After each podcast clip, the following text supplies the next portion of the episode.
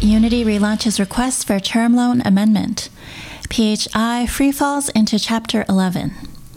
CTI Foods also files for Chapter 11, but with RSA in hand. PG&E's PPA-related adversary proceeding belongs in the bankruptcy court, according to district court. More on all this, and as always, updates from Puerto Rico. Welcome to the week in Reorg. Hello, and welcome to the Reorg podcast, where we each week bring you the latest top developments in high yield and distressed debt and bankruptcy. I'm Karen Leung, reporting from Reorg's offices in New York City. And I'm Connor Skelding. Later, senior editor Jason Sanjana speaks with Kirkland and Ellis's John Henes on the one day long full beauty prepack and the growing trend of very short Chapter 11 cases. It's Sunday, March 17th. On Thursday, Reorg learned that Uniti Group has relaunched its request for a term loan amendment and limited waiver. The relaunch followed resistance from an ad hoc group of lenders claiming to hold a blocking position, according to sources. The company is seeking lenders' permission to waive a potential event of default that would be caused by the inclusion of a going concern qualification as a result of the recent bankruptcy filing by Windstream in its annual report by auditor PwC. The revised amendment includes an increase in the loan's coupon to L plus 5% from L plus 3%, an increase in the consent fee to 125 basis points from 50, a tighter restricted payments basket, and a reduction in the period the going concern waiver covers to just 2018 versus 2018 and 2019 originally, according to a comparison of the most recent amendment and the prior version as reviewed by Reorg. The amendment would also impose certain restrictions on the company, including a cap on cash dividends at the minimum amount required to maintain its REIT status. The lender group, represented by Weil Gotshal, had countered the company's initial proposal by seeking a 200 basis point coupon boost tighter debt baskets, including restricted payments, the addition of a leverage covenant, and a restriction to pay future dividends in kind. PHI Inc., a Lafayette, Louisiana based helicopter services company, and several affiliates filed for Chapter 11 late Thursday in the U.S. Bankruptcy Court for the Northern District of Texas. The company disclosed that it closed and fully drew on March 13th a $70 million term loan from Blue Torch Capital LP. The first day papers do not mention DIP financing. The company stated in a press release accompanying the Chapter 11 filing that it, quote, is working to emerge from bankruptcy in the summer of 2019. In addition to the $70 million Blue Torch financing, the debtor's pre-petition capital structure includes a $130 million working capital term loan from an affiliate of CEO Al Gonsoulin and $500 million of five and a quarter percent senior notes, scheduled to mature March 15th. The debtors say that they are continuing to explore and pursue, quote, several restructuring alternatives, including, quote, ongoing negotiations with an ad hoc committee of five and a quarter percent note holders on the formulation of a plan of reorganization which the company says it expects to file, quote, at the early stages of these Chapter 11 cases. The case has been assigned to Judge Stacey Jernigan. The first day hearing has been scheduled for Monday, March 18th at 3 p.m. Eastern Time. CTI Foods filed for Chapter 11 in the U.S. Bankruptcy Court for the District of Delaware on Monday morning. The debtors say they anticipate a $405.5 million reduction in funded debt at emergence. In a press release on Monday, the debtors announced that Mike Beccari, most recently chief commercial officer, had been appointed president and CEO effective immediately. The debtors entered into a restructuring support agreement last week with certain parties. As of the petition date, the RSA was supported by 79% of first lien term claim holders, 52% of second lien claim holders, and 94% of pre petition equity holders, which includes supporting sponsors T.H. Lee and Goldman Sachs. By the time of Tuesday's first day hearing, 84% of first lien claims and 75% of second lien claims had voted to accept the plan, according to debtors' counsel Matthew Barr of Weil Gotshal. The plan would add 97% of reorganized equity to first lien holders and the remaining 3% to second lien holders if they accept it. Damian Schaible of Davis Polk, counsel to the ad hoc group of first lien and second lien holders, noted that his group is working with the debtors on what the capital structure is going to look like at exit, but according to the first day papers, funded debt post restructuring would total $175 million. The proposed plan contemplates a roll up of the DIP term loan into an exit term loan. Judge Christopher Sontchi, who presided over the hearing, granted the debtor's DIP financing motion on an interim basis, including all of the $80 million DIP ABL facility and $62.5 million in a DIP term loan facility. The debtors stated that they intend to request an additional $12.5 million under the DIP term loan at the final hearing. Judge Sontchi said that, quote, Given the nature and current posture of the case, he was happy to grant the motion on an interim basis without any revisions to the order. He also granted the debtor's related motion to seal the ABL DIP fees, which the debtors disclosed are in the aggregate of $850,000 on the $80 million ABL DIP facility. It was again a very busy week in the PG&E bankruptcy. To start the week, the district court agreed with Judge Montali's recommendation to keep the debtor's power purchase agreement related adversary proceeding against FERC in the bankruptcy court. Judge Montali on Wednesday also continued the final hearing on PG&E's proposed $5.5 billion DIP financing to late March in order to give the parties an opportunity to negotiate a compromise addressing the court's concerns. The subject of those concerns was automatic stay relief following the occurrence of an event of default under the DIP credit agreement. Judge Montali indicated that he would not, quote, second guess any compromise reached by the principal parties and would rule on March 27th absent any compromise. The DIP credit agreement requires the debtors to obtain entry of a final DIP order by April 15th. Judge Montali on Wednesday also denied the request of certain California public entities to appoint an official public entities committee. The judge concluded that he did not have the statutory authority to appoint the requested committee under Bankruptcy Code Section 1102 because the proposed members would be entities that are excluded from the definition of, quote, persons in Section 101 of the Bankruptcy Code. Earlier in the week, the Sonoma County District Attorney, together with the district attorneys for Napa, Humboldt, and Lake counties, announced that no criminal charges would be filed against PG&E related to the October 2017 Northern California wildfires, stating that each office determined that quote insufficient evidence exists to prove beyond a reasonable doubt that PG&E acted with a reckless disregard for human life in causing the fires on the island of Puerto Rico, the Puerto Rico Fiscal Agency and Financial Advisory Authority on Monday released the Commonwealth Fiscal Plan dated March 10th. Similar to the previous version, the new fiscal plan stated that, quote, Puerto Rico cannot afford to meet all its contractual debt obligations, even with the aggressive implementation of structural reforms and fiscal measures. The new fiscal plan draft forecasts a pre contractual debt service surplus totaling $12.3 billion over the six year period from fiscal 2019 through fiscal 2024, down from roughly $17 billion in the October 23 fiscal plan, and projects a pre contractual deficit after fiscal measures and structural reforms beginning in fiscal year 2035, one year later than the existing certified plan. The revision also expects structural reforms to have a $993 million impact in the six year period, while fiscal measures are expected to create $7.53 billion in cost savings and extra revenue over six years, down from the approximately 12.4 billion through fiscal year 2023 in the October 23rd version. In Title III matters, on Tuesday, the official committee of unsecured creditors filed an omnibus objection to all claims asserted against the employees' retirement system of the government of Puerto Rico, based on the approximately $3.1 billion of outstanding bonds issued by ERS in 2008. The UCC argued that the issuance of the bonds, quote, was illegally made in that the ERS bonds were issued ultra vires. The bonds were therefore, quote, null and void, the objection argues, the bondholders, quote, have no remedy against ERS, and all claims against ERS based on the bonds, quote, must be disallowed in their entirety.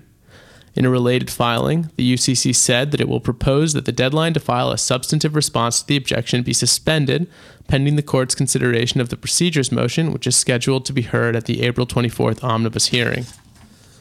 Also in the Title III proceedings, during Wednesday's omnibus hearing, Martin Bienenstock of Proskauer Rose for the PROMESA Oversight Board said that the board hopes to present a Commonwealth Plan of Adjustment by the end of April if it can garner sufficient creditor support. However, Mark Stancil of Robbins Russell, on behalf of the ad hoc group of general obligation bondholders, said that while he agreed with the need for expediency, the Oversight Board's path toward a plan of adjustment is unrealistic and, quote, premised on litigation. He added that there has been, quote, no engagement and no meaningful progress toward a consensual plan of adjustment. Bienenstock told Judge Laura Taylor Swain during the hearing that the board planned to appeal to the United States Supreme Court not only the First Circuit Appointments Clause ruling, as previously announced, but also the First Circuit ruling relating to ERS bonds. Other top read stories of the week were primary analysis. Johnson controls plans, documents, amendments after investors flag aggressive terms. Frontier announces $1.65 billion first lien notes offering and expected credit agreement amendment. Windstream UCC selects Morrison and Foerster as counsel. Next, here's Jim Holloway in Houston with the week ahead. Well, thanks, Connor, and good evening or morning, wherever you are. And as always, thank you all for listening in. Good news, folks. The worst of the earnings hurricane seems to be behind us. That said, on Monday, March 18th, there may be earnings from Uniti, matters regarding which my colleague Karen mentioned earlier in the broadcast. There is an early tender deadline in Chesapeake's senior notes tender offer and the expiration of Monitronics' parent Ascent's tender for its 4% converts. And for all you Juris doctors, there is a status conference in Exco and the first day hearing for PHI Incorporated, the helicopter company based in Lafayette, Louisiana. That's the heart of Acadiana, by the way, Cajun country. My grandma, God rest her, was born just south of there. Back in old times, saw Huey Long himself, the Kingfisher, on the stump. Unfortunately, the first day hearing in PHI's in Dallas, not Lafayette. Regarding Dallas, personally, I prefer the Fort Worth side of the Metroplex. But That's me. Moving right along, Tuesday, March 19th, a DSRSA hearing in First Energy. Wednesday, March 20th, a confirmation hearing in Brookstone and fourth quarter earnings and a call from J. Crew. Thursday, March 21st, a hearing in Sears related to the debtor's motion to enforce the asset purchase agreement with Transform Holdco a motion which was joined last week by the UCC. There's also the expiration of a tender offer and consent solicitation from Bausch, the Canadian pharmaceutical company once known as Valeant. Plus, there are earnings and a call from Talen Energy, an independent power producer in the Northeast. And finally, on March 22nd in Puerto Rico, there's a final hearing related to the ERS stay relief. And that's all. Back to you, Connor. Thank you, Jim. And now here's our own Jason Sanjana with Kirkland and Ellis partner John Henes. Thanks. Hello, everyone. This is Jason Sanjana, senior editor at Reorg. I'm joined today by John Henes, a partner at Kirkland and Ellis's restructuring practice. We're going to speak today about the Full Beauty case, which now holds the record for the speediest prepackaged plan confirmation in U.S. history, being confirmed by Judge Robert Drain in the afternoon of Monday, February 4th, after filing its bankruptcy petitions the evening of Sunday, February 3rd. Just to provide some broad context, Full Beauty was a true prepack, meaning the plan was solicited to voting classes prior to the petition date. Prepacks and the broader category of pre-negotiated cases, meaning those where an RSA is negotiated ahead of, ahead of time, but the plan isn't actually solicited, now make up a majority of large cases. True prepackaged plans tend to have a good amount of consensus and can move quickly, but as we'll discuss, those that last less than a few days are rare. Thanks for joining us, John. You're welcome. Thanks for having me. Uh, to start off, can you explain for our listeners what exactly made the full beauty case timeline special? All situations are different, of course, but can you describe the time frame of a more traditional standard prepack versus full beauty and the few other cases that have exited bankruptcy within days of filing? Yeah. Um, so to get a, a prepack done uh, as quickly as we did, uh, you really need the stars to align uh, and what I mean by that is we had um, Full Beauty was a retail company, but did not have any stores. Uh, so we didn't have to deal with landlords. Um, we were able to pre solicitation uh, get a deal done with uh, well over 90% of our first lien and second lien holders and our sponsor. Uh, and then when we actually went out and did our pre petition solicitation, we were able to get 100% of our creditors that were voting on the plan to vote yes. Uh, and we were not impairing any other creditors, right? So all other creditors were were not impacted by the bankruptcy case. Um, and based on all of that, um, that was kind of step one for setting it up for a very fast uh, confirmation and exit from bankruptcy. Step two was we had uh, the ability to file in White Plains in front of Judge Drain. Uh, we had venue there. And because there's only one judge in White Plains, we obviously knew exactly what court we were going to be in. So we were able to speak to Judge Drain's clerk and get uh, a date for a hearing. So when we did solicit, we were able to put in our notice to every to all creditors, uh, and when we did our press release, that we were intending to have a confirmation hearing on uh, the fourth. The third thing that we really needed was the judge to be able to review all of the pleadings prior to our filing. And that posed one issue, which was the judge, uh, and we heard this through the judge's clerk, did not want to review any documents until they were public. Uh, one of my one of our associates had the idea, a uh, very ingenious idea, to uh, post all of our draft pleadings the Friday before um, we were the Sunday that we were going to file on our claims agent's website. That was Prime Clerk, um, and once those were posted, they were all public. Uh, the clerk said that was good enough for the judge, and so we were able to get the judge all of our pleadings on that Friday, and which gave the judge the entire weekend to to review them all. So having all three of those things in place allowed us to walk in uh, the morning of, or the afternoon, I should say, of the fourth, uh, and get the plan confirmed in in in under 21 hours. Uh, thanks so much. That's super interesting. And and as far as uh, and especially about the notice you provided to Judge Drain. Um, I think that's something on Reorg's end we were wondering about, but didn't know until we spoke to you. Um, for for creditors and and those voting on the plan and uh, and at least um, being subject to those those motions that were posted the the Friday before the petition, uh, how did you handle the notice uh, uh for, for, all those parties? Uh, because I, I know notice is a huge issue for these for these sorts of cases that are moving very quickly. Yeah, yeah. Notice is, and it's obviously critically important because due process uh, for all parties impacted by the case is critically important.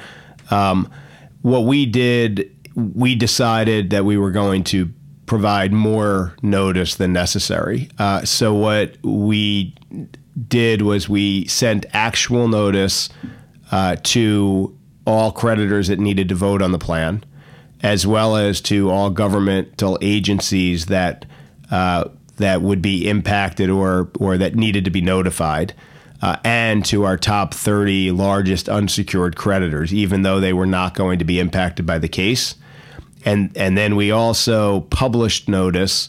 Uh, both in the U.S. and internationally, so in the Wall Street Journal and in the Financial Times International edition, to allow um, for uh, parties to have publish notice. And then as we uh, filed things and, and put documents on the Prime Clerk website, we would allow the parties, we would provide note, we provided notice of that to the parties who were going to be impacted by the case. So we uh, we made sure that we provided notice every step of the way. Uh, because the one thing that we did not want was someone to be able to come in and say and try to say that we did not provide due process. Um, and that was not an argument that anybody made. Uh, okay, and then uh, just stepping back for one second, uh, could you sort of go over for our listeners the time frame of a of, of call it a more traditional uh, pre-pack, where we're talking about a true pre-pack that's solicited ahead of time, maybe fully solicited, but um, comes into bankruptcy uh, asking for uh, what would you say, a few weeks, a month? Yeah, what what we would tend to tell a client would be uh, if we have a real pre-pack, and so just to define, excuse me, to define a real pre-pack, uh, that we have our impaired creditors under the plan voting, and generally those would be funded debt holders. So you're talking about banks and hedge funds that own the company's debt and leaving all other creditors unimpaired. Um, what we would say to a client is the traditional way to do that would be you can go out on 14 days notice to those parties that uh, will be impaired and will vote uh, to get their their affirmative votes on the plan. So that would be the prepackaged solicitation. Then you file, and because you have not given notice to all the parties that are unimpaired, you would then give um, traditionally the 28 days notice um, of your combined plan and disclosure statement hearing. So that would be a traditional prepackaged bankruptcy. Um, there's other ways to shorten that 28 days notice. Uh, you could go into court and say to the the judge um, that because we because the client the, the company has already gone out with 14 days notice to its impaired creditors and the other unsecured creditors are the other creditors are unimpaired uh, you want to shorten notice for a certain period of time and and provide the judge with a reason to do that um, so that would be kind of another a non-traditional way but a way to shorten notice um, and then the way we did it, uh, which was to do the full 28 days notice to everyone outside of court. Yeah, that um, that, that, was um, interesting for us uh, in the actual confirmation hearing. Um, it, uh, the United States trustee, I, I think, um, correct me if I'm wrong, but sort of was arguing that you should show those sort of factors that you would normally have to show for a, a, a height or a more speedy process or something that shortcut the the, the statutorily required notice periods. But uh, you and uh, Judge Drain, I think, agreed that all of the notice was accomplished pre petition and with the full statutory notice periods. So there wasn't actually an, a, re- a, requirement for a heightened showing of urgency. Th- that's correct. The uh, the United States trustee's position is that you need to actually provide the notice required under the bankruptcy code once you file for bankruptcy. Uh, that obviously was not our position and was not the judge's position. Um, the judge's position was that based on the prepackaged bankruptcy guidelines, that all of the notice uh, can be done outside of court and then uh, you do not have to demonstrate cause or a, a need for uh, a, a one day hearing. Uh, you just have to meet the requirements that are in the bankruptcy code and the bankruptcy rules and the and the uh, prepackaged bankruptcy guidelines out of court, and you can walk in and get that that hearing on day one.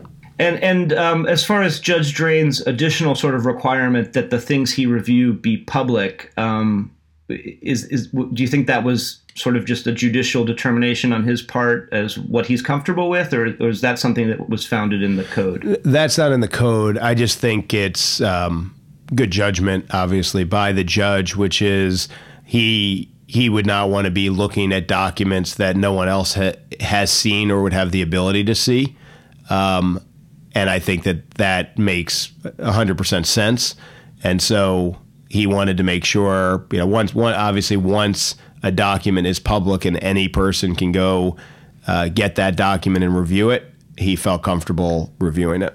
And um, now, uh, switching gears just a little bit, um, I was hoping you could speak uh, to the costs and benefits um, for uh, debtors selecting to go this route if if the stars align, like you in your terms, um, to, to, to be able to uh, try to attempt a, a, super speedy process like this. Um, what, what, do you think the costs and the benefits are versus doing some notice ahead of time and more notice in, in, inside of bankruptcy? If, if ultimately the, the days are somewhat the same. Sure.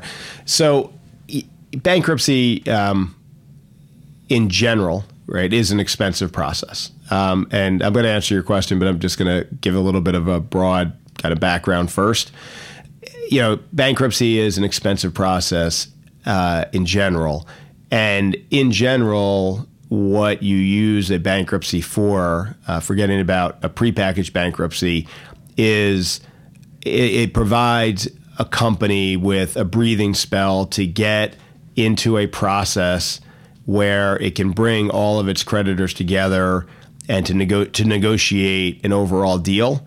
And while it's negotiating that deal, it can also fix some of the issues the business is having. So, for instance, in a traditional bankruptcy, there will be leases and contracts that are burdensome to the company, and the company wants to get out of those leases and contracts, and it can reject them in a bankruptcy case. Or you may want to sell a certain amount, some non core assets through the bankruptcy. And a company just won't have time to do it out of court or won't have the tools to do it out of court. So, that traditionally, you can get into a bankruptcy and really fix the business. Um, when you do a pre-arranged or or a pre-pack traditional pre-packaged bankruptcy, that's obviously much better for the company if you can get there, right? So that will mean there's not a lot to fix other than the capital structure. And if you can do that, it saves obviously a lot of the cost. You don't have a creditors committee because all unsecured creditors are are being paid in full or or otherwise unimpacted. Um, and so all you have to do is get it through the court process. Um, again, what we would say to a client is you never know what's going to happen in a bankruptcy case. So if you do file it and then have to send out notice during the case, um, there's always the opportunity that somebody could come in um, and raise issues. Um, but regardless, there's going to be a cost to those, even those 30 days where you're in bankruptcy and now you need to go through the notice process again. You need to go and um, go to hearing or at least one hearing and have that done. So it's not a huge cost, but there's a cost. I think more importantly is the business side. So if you take Full Beauty, um, much, and this happens with a lot of retail companies, a lot of the vendors um, are overseas uh, and a lot of them in China what you hear from a lot of the vendors is that to the extent they hear the word bankruptcy, they just stop shipping. That obviously can have a big impact on a company. So to do it all out of court with excellent communication and excellent notice, um, that allows you know you're not filing for bankruptcy. The hope is that you continue to get those goods that you need from your your international vendors and then by the time you file and get the plan confirmed, you know, no one even you know, no one even noticed because you're in and out so quickly. So in full beauty, you know, we were in and out of bankruptcy in 81 hours, um, and that know, so that was a huge benefit. If we had had to have been in bankruptcy for 28 days, would that have been the end of the world? Definitely not. But there would have been additional costs to the company, and if they did, if vendors stopped shipping, that would have obviously held up the ability to um, for the company to operate in its or, in the ordinary course until we got the company out and got the shipping, uh, got the shipments back. And um, just for practitioners, uh, you, you, pointed Judge Drain to Global A and T and Roust, um, and then there was the 2006 uh, Bluebird case in Nevada. Uh, would you say those are the three cases so far that have um, taken this approach. Uh, I, I, keep calling it super speedy. I don't know if there's a better term, but uh, would it be those three cases? Was there any, were there any others that you guys found? No, those are the three. Those are the three that um, that we've found um, and that we have seen, and you know, all three of those had unique issues and and unique circumstances to allow. Uh, for a super speedy, uh, as you call it, bankruptcy. Um, and I, I think that we may see more of these. Uh, I think at any time you're going to do a pre-pack, it's something to consider uh, because it is better for the company itself to just uh, you know get in and out as fast as possible. And I think people are going to look at it more. But like I said right, right in the beginning, you do need to have the right facts and circumstances, or as I said it, the stars need to align to make it work. Uh, but there are there are uh, situations where you could you could make it happen. But I, I will say this: um, you know, people have been asking since since we got this done. You know, could you do it in other jurisdictions? And I think the answer is you could, but you do need to know that you, you need to know what judge you're going to get so you can get to the judge the documents uh, and a court hearing date uh, that you know w- well prior to when you're going to file for bankruptcy. So everybody knows when they can come into court if they have any issues um, and so the judge can review everything. On that point is it a um, is it a sort of function of geography that you have certain districts with call them ancillary courts like White Plains that might have a single judge, um, or is it uh, the type of thing where a another district, say the District of Delaware, could put in place procedures to tell you who the judge is ahead of time? That's an interesting point. So, uh, first, answering the first question, you would need so right now, currently, um, White Plains you could file, or if you look at Bluebird you know, where they filed in Nevada, I believe there was only one judge there um, in in that district. Um, you know, in Houston, you know, you have two judges, so you might be able to uh, reach out to the clerks and say, "There's a pre-pack coming. Is there a way for us to find out who which judge we could have, and we could set up a hearing date?" Um, and there's definitely other jurisdictions out there where you only have you know one or two judges in that district. Um, if you take Delaware, Delaware would be a difficult jurisdiction right now to to get that 24 hour bankruptcy done solely because um, you don't know what judge you're going to get. So you would have to be able to call the clerks and and let them know. Uh, you know, in 28 or 35 days from now, we're going to be filing a pre-pack in Delaware, and we need to know when we could have a hearing uh, what time and what judge, so we can let everybody know now when we go out with our initial notice. Uh, and you know, they, so they they could do that. And then to your second point, I guess courts could set it up and say, you know, to the extent that you're going to file a pre-pack, you know, this is the judge who hears pre-packs, or this is the clerk to call who will arrange it with you.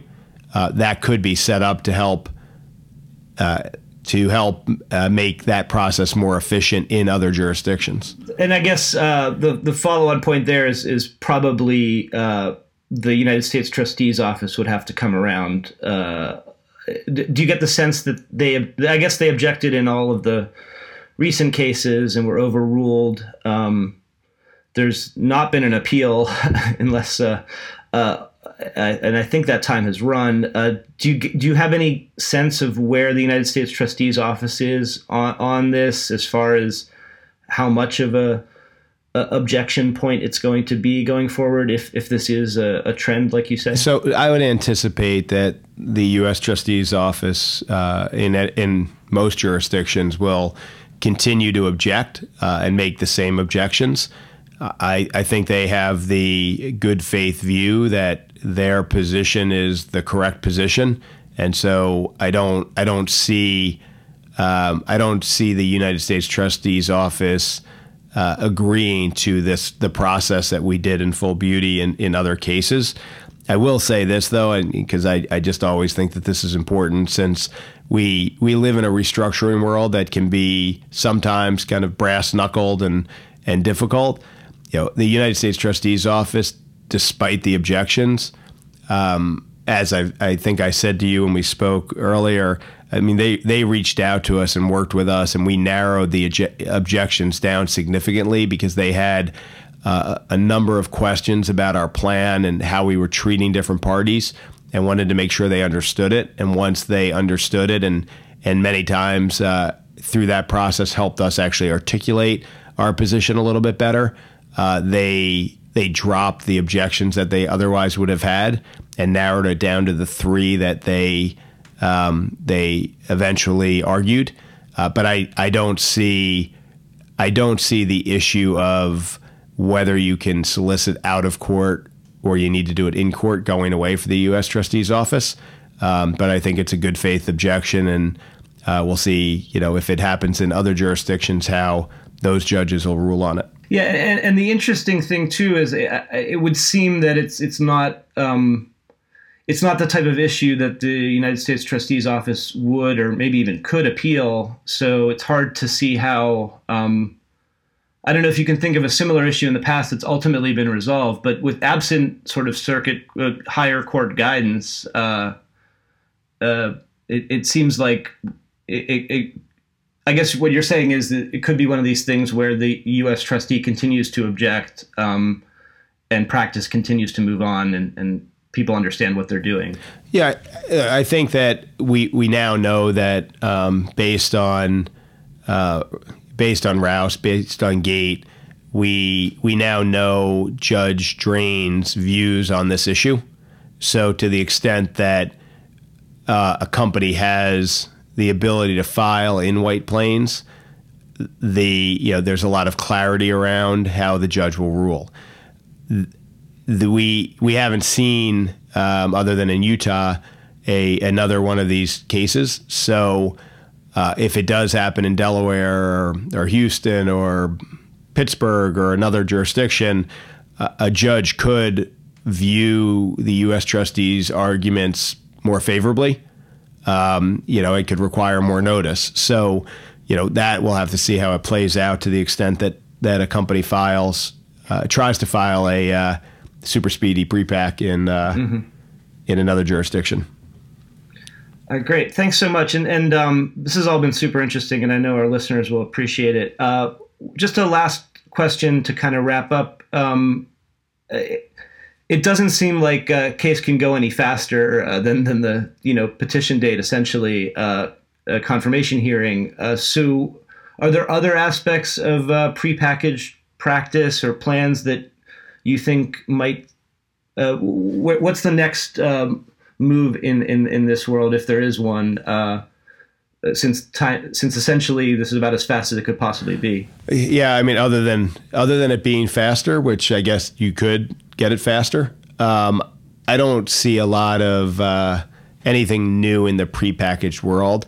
I, I, do think that based on the conversations that I, have had since uh, since we confirmed the plan and it emerged, uh, I think there's an, a lot of practitioners focused on it now, and some companies. I, I mean, I I've have I've I have a client uh, that I'm working with that has asked you know, well, can we do a 24 hour prepack? So I think clients will ask that, and there may be more of a focus on trying to get get prepacks done more quickly.